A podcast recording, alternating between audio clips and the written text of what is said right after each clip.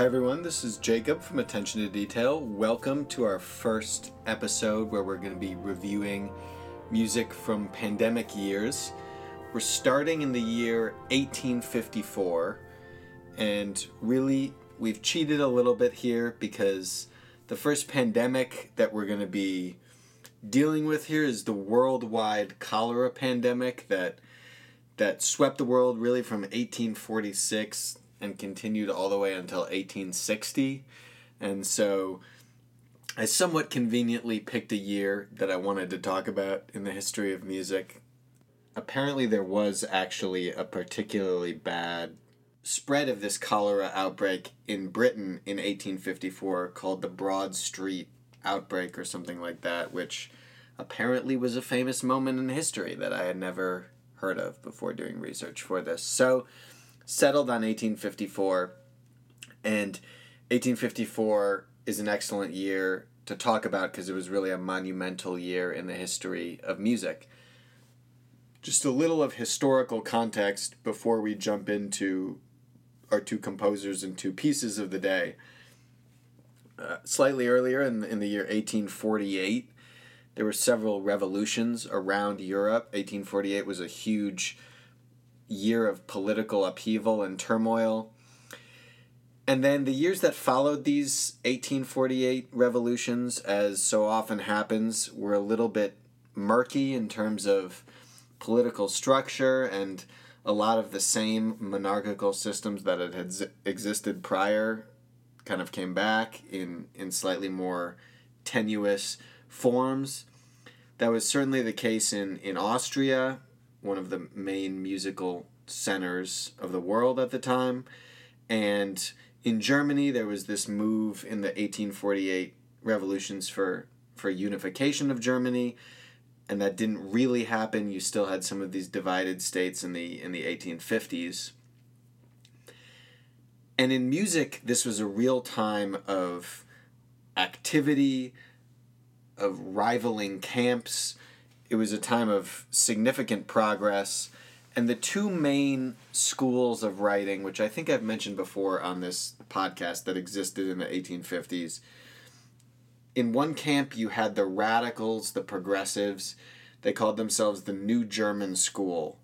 These were composers like Liszt, Wagner, who latched onto the ideas of program music and these massive, expansive ideas for what symphonic, especially music, should be. And this was really summed up by Wagner's writings in the late 1840s and early 1850s, where he was theorizing about one of his essays was called The Artwork of the Future. And so at this time, right in 1853, 1854, Wagner was actually working on and putting the finishing touches on the beginning operas of the Ring Cycle, which would become his his magnum opus and kind of the figurehead for this new German school, his artwork of the future.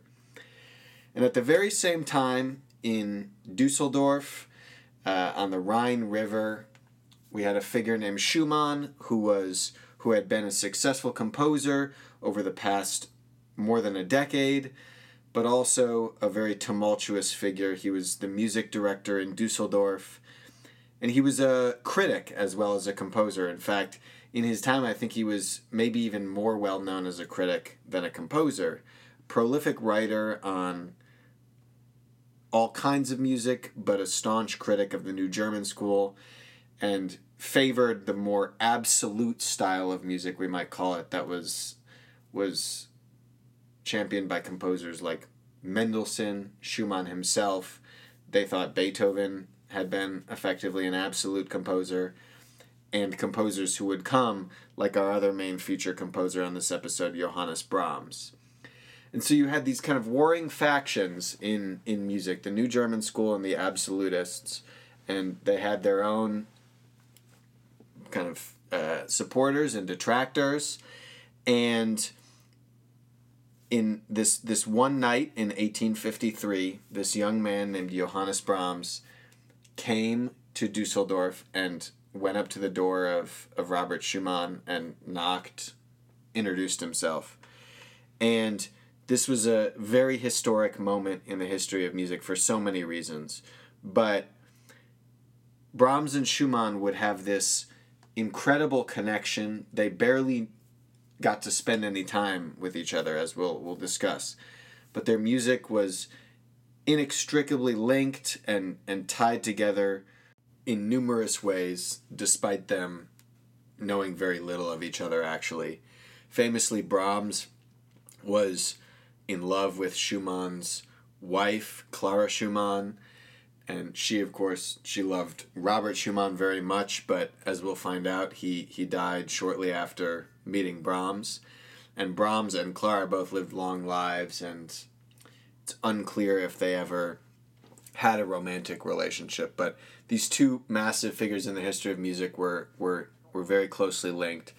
And so I wanted to look at a piece of Schumann's and a piece of Brahms's, both from, from 1854 the year that they were with each other, they knew each other. And we'll start with Schumann because at this point, 1854, we find Schumann in a really, really bad state. Schumann had battled for his entire life. What historians now think was bipolar disorder. It's possible that he also had some form of syphilis and, and other illnesses. He was really not in good shape for for the majority of his life. And so he would go through these periods of, of depression and then these periods of very active writing. But in the 1850s his his health was declining even more and it was looking more and more he was having hallucinations and it was looking like he would have to be potentially admitted to effectively an insane asylum and so a lot of schumann's late works have been critically viewed through the lens of history as lesser works. They're seen as sort of the ramblings of, of a madman in a way. People seem to think this about his cello concerto, certainly his violin concerto, his requiem, some of these late pieces that he wrote. I happen to disagree with this idea. I had a a professor in college who told me that every note of music Schumann ever wrote was was not only sane but but masterful, and I, I tend to agree with that. Um, but in any case, maybe I'll contradict myself here in a sec because in some ways his writing, everything that was going on in his life deteriorated, and these are certainly perplexing works from his late late period.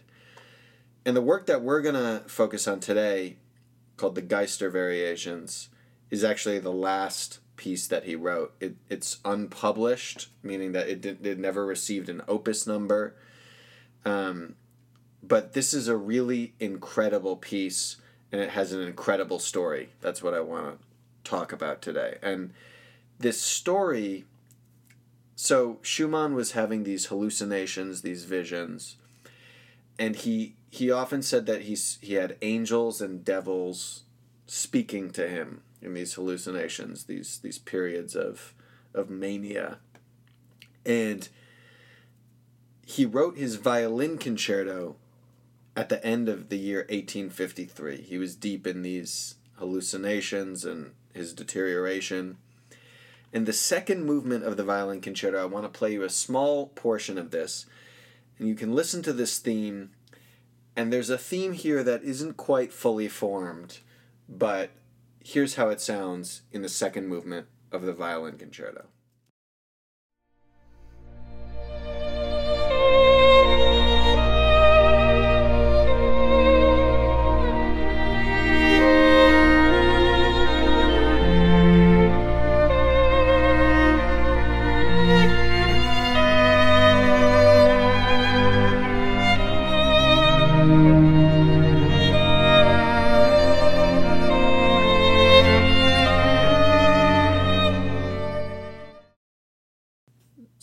Now fast forward to February 27th of 1854 and Schumann is in really bad shape. This is actually it's a it's a tough story to hear, so so fair warning, this is this is very heavy, but Schumann was in a really bad state and apparently the legend goes and it's there's conflicting historical accounts but he says he woke up and the angels, his hallucinatory angels, dictated this theme to him. And it's the main theme of the Geister variations. The Geister variations are a theme and variations, ghost variations. And they're called that because these ghosts apparently dictated this melody to him. In reality, we can see from the violin concerto, this is a, a melody that he had been stewing on for, for some months. Who knows whether this was, you know, conceived in one of his hallucinatory states or not. But in any case, the legend goes that he wrote this theme down. He wrote the variation, he was composing the variations, and then he left his house, walked to the Rhine River, and threw himself into the Rhine River. He was rescued. He was taken out, freezing cold, um, and admitted to an insane asylum after that, where he would live out the rem- remainder of what would be a relatively short life. And that was the last thing he wrote. And that that story makes this piece just all the more incredible, chilling, whatever you want to call it cuz I happen to think this is it's one of the most simple and one of the most beautiful themes ever composed. And it's almost I struggle to hear this theme and not almost think, you know, this this was sent down through some incredible force of of uh, who knows what was going on in his mind, but it's it's an incredible, incredible, albeit simple theme. The variations I actually find this is where I'll contradict myself. It's almost a composer who has resigned himself to the weight of the world and he's kind of almost given up on composing. I don't think it's his most inspired attempt at a set of variations. There are many, many of those in his output. This is not for me one of them. But the theme is again one of the most beautiful themes ever composed. And so I think we should listen to the whole thing. It's it's a minute or so long, but it merits a listen. One of the most beautiful themes Schumann ever wrote, any composer ever wrote. Here's the main theme from the Geister Variations.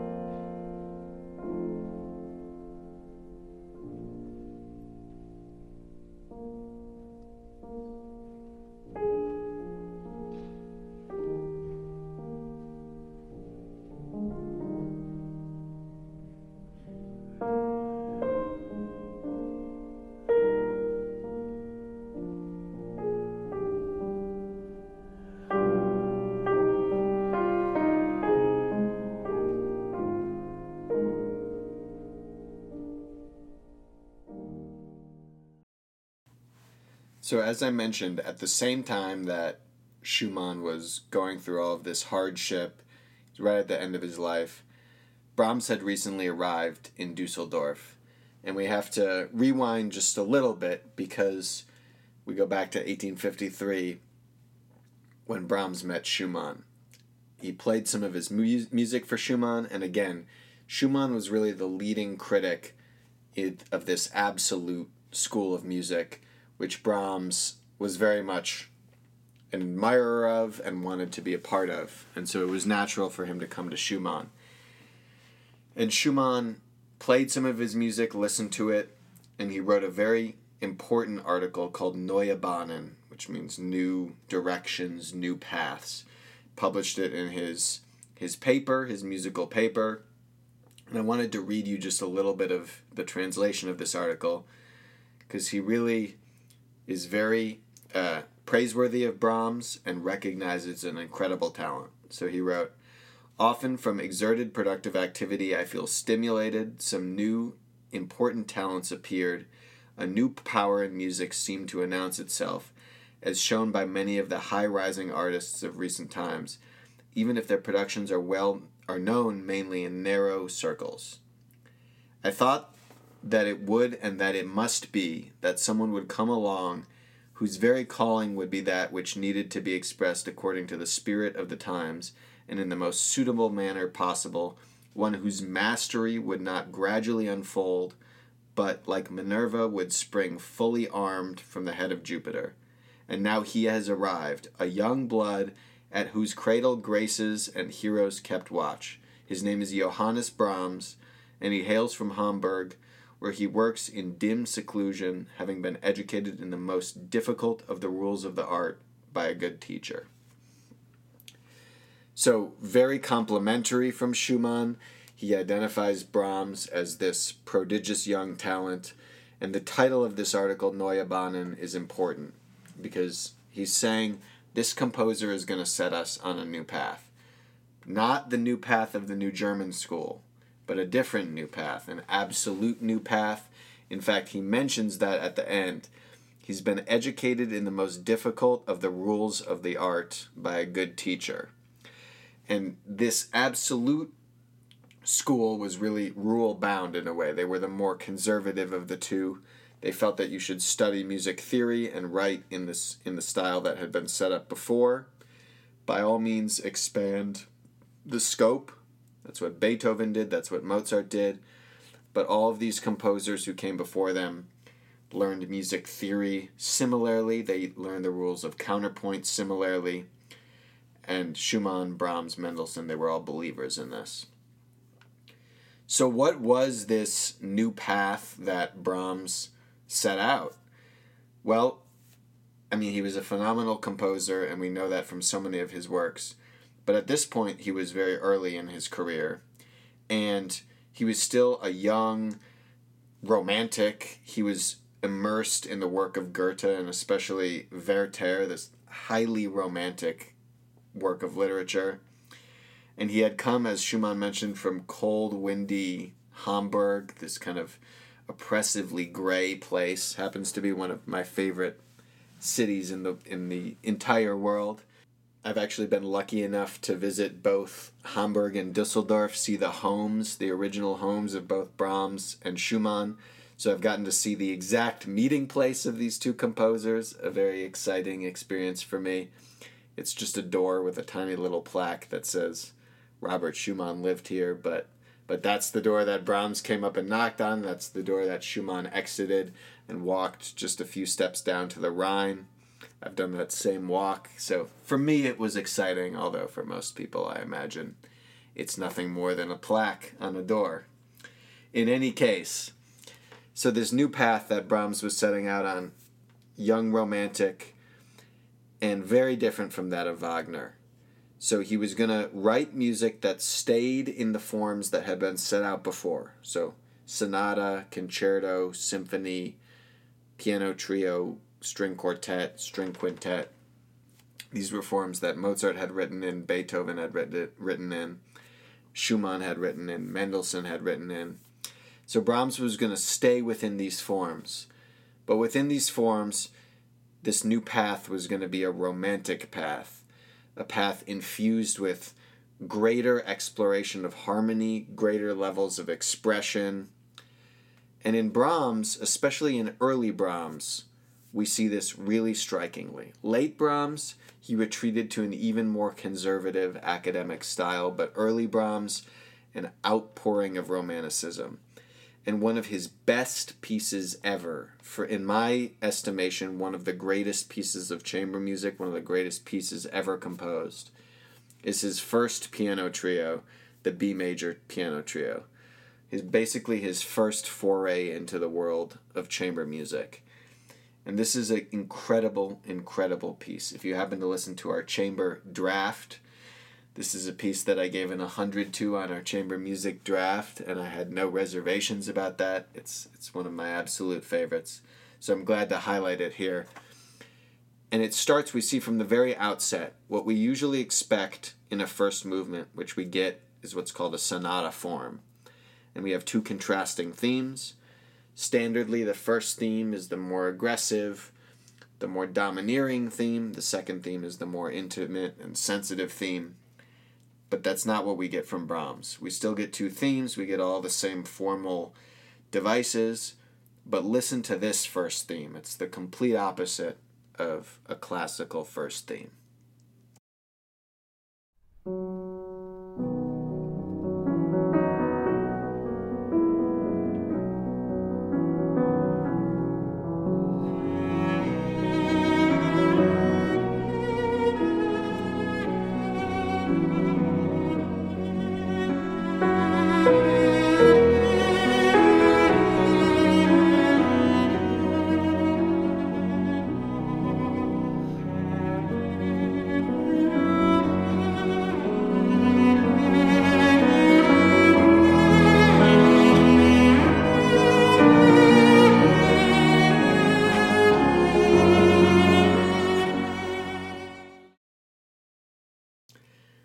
May just be the greatest first theme ever composed. It's a phenomenal opening to the trio, this massive cello solo.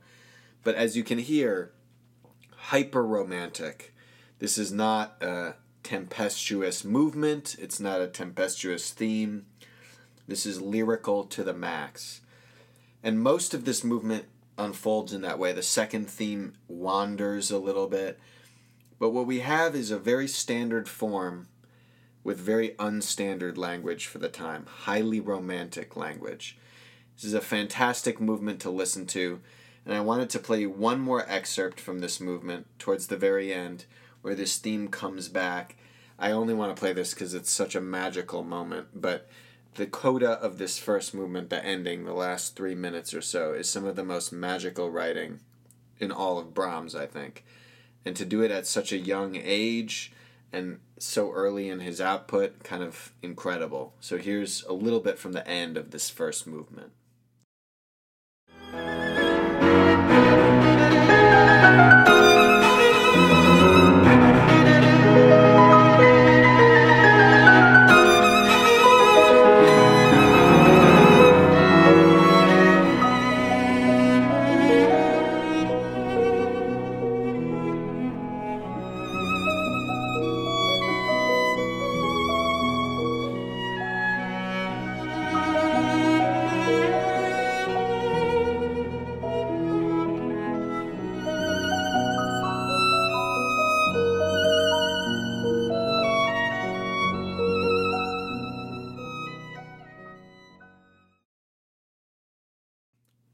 Have to go listen to the whole first movement and this the rest of this ending because it's just it's incredible music.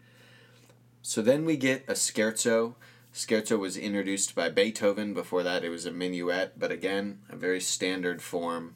I want to play for you the opening of, of this scherzo. It's a little bit demonic, a little bit sneaky, as we would expect from from many scherzi of the time. So here's the opening of, of the second movement of this trio.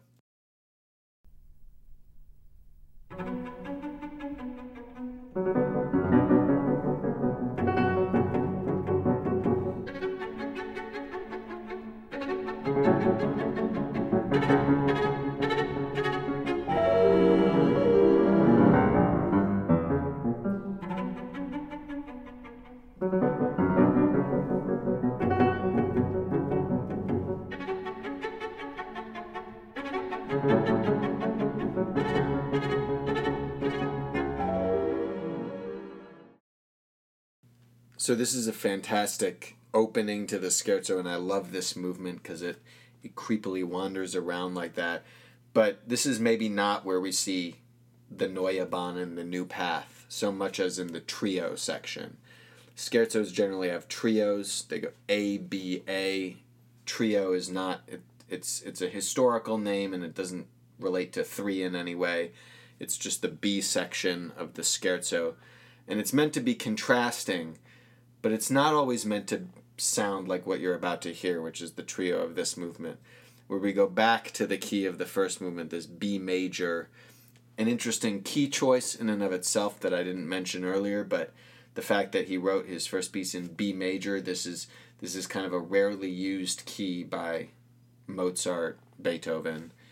But Brahms's first piece is in this this distant key of B major, and we go back to it for this trio section, and we get so much of the lushness of that first movement. A beautiful, beautiful trio section to this movement. Here's how that sounds.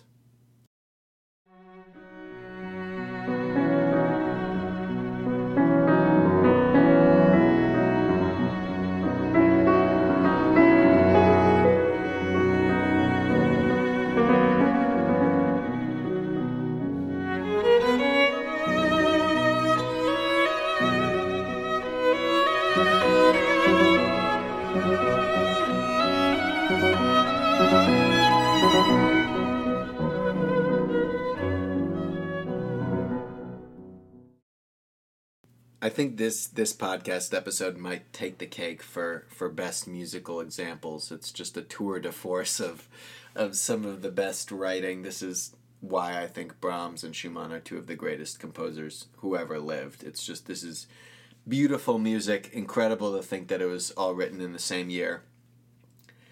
And then we get to see one other really interesting element, not so much of the Neue Bahnen, but of what would become become Brahms's consistent problem or a an interesting aspect of his development as a composer, which was his approach to finales.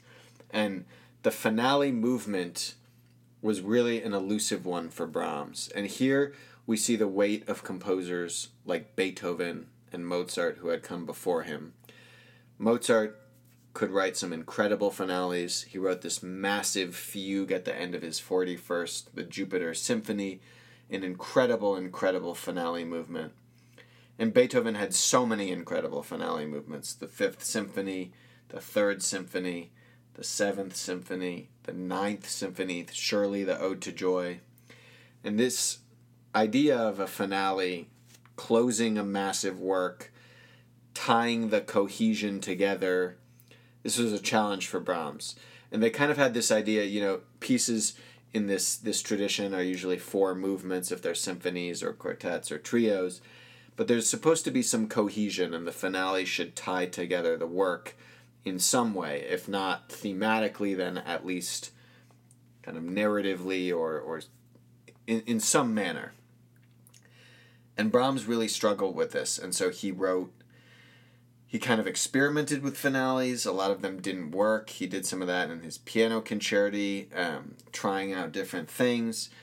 This is part of the reason why he held off publishing a symphony until much, much later in life, because he really, really wanted to fine tune his finale. And the finale of the first symphony is one of the greatest finales ever composed, but it took him a long time. And we certainly see that in this this first piano trio. It's the only movement of the piece that I don't absolutely love. And it's a little perplexing to me. This piece unfolds entirely in B major. It sticks very almost exclusively to that key compared to most pieces. Usually the second, third movements would be in a totally different key and they wouldn't keep coming back to B major as this piece does. So it's all centered on this idea of B major, which has a particularly kind of optimistic, uplifting, sunny tone to it.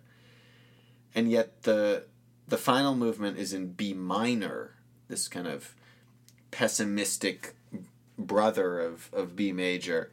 And the the piece ends in B minor. You'd you'd maybe think, okay, we'll do the finale in B minor to start, and then it will get transformed to B major again so that we end cohesively in this same tone that we set out with. But it ends in B minor kind of perplexingly. And so I've always been stumped by this this movement. Maybe that's not such a problem because Brahms himself I think was was stumped with the concept of the finale. But in any case, let's listen to a little bit of the beginning of this this finale. Very different music from so much of the lyricism and and kind of indulgence of the first three movements.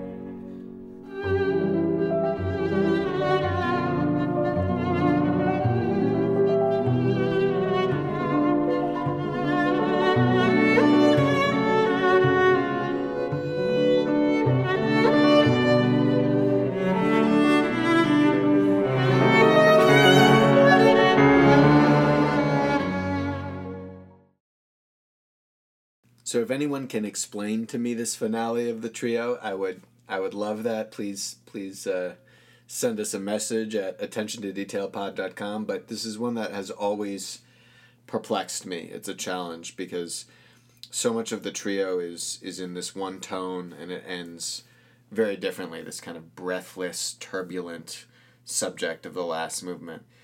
But in any case, a phenomenal trio and living up to the expectation that Schumann had set out in his article of Neue Bahnen of this new path. That new path really demonstrated in this trio through this kind of romanticization of classical form. It's something that Schumann did to a certain extent, but Brahms really took it to the next level, especially in his early works like this.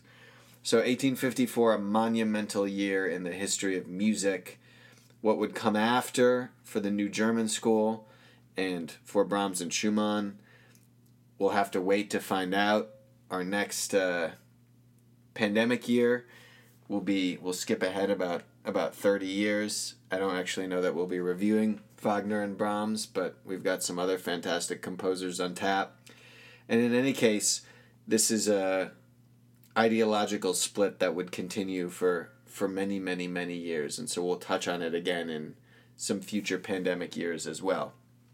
But as always, I'd encourage you, if you haven't yet listened to the intro to this series, that's also maybe worth doing because, as I mentioned in there, and I'll just briefly mention it here as well, the point is not to say that these works, as you noticed, the the the cholera epidemic played no role really in either of these works, and that is, as far as I can tell, and uh, that is not what we're trying to comment on in this series.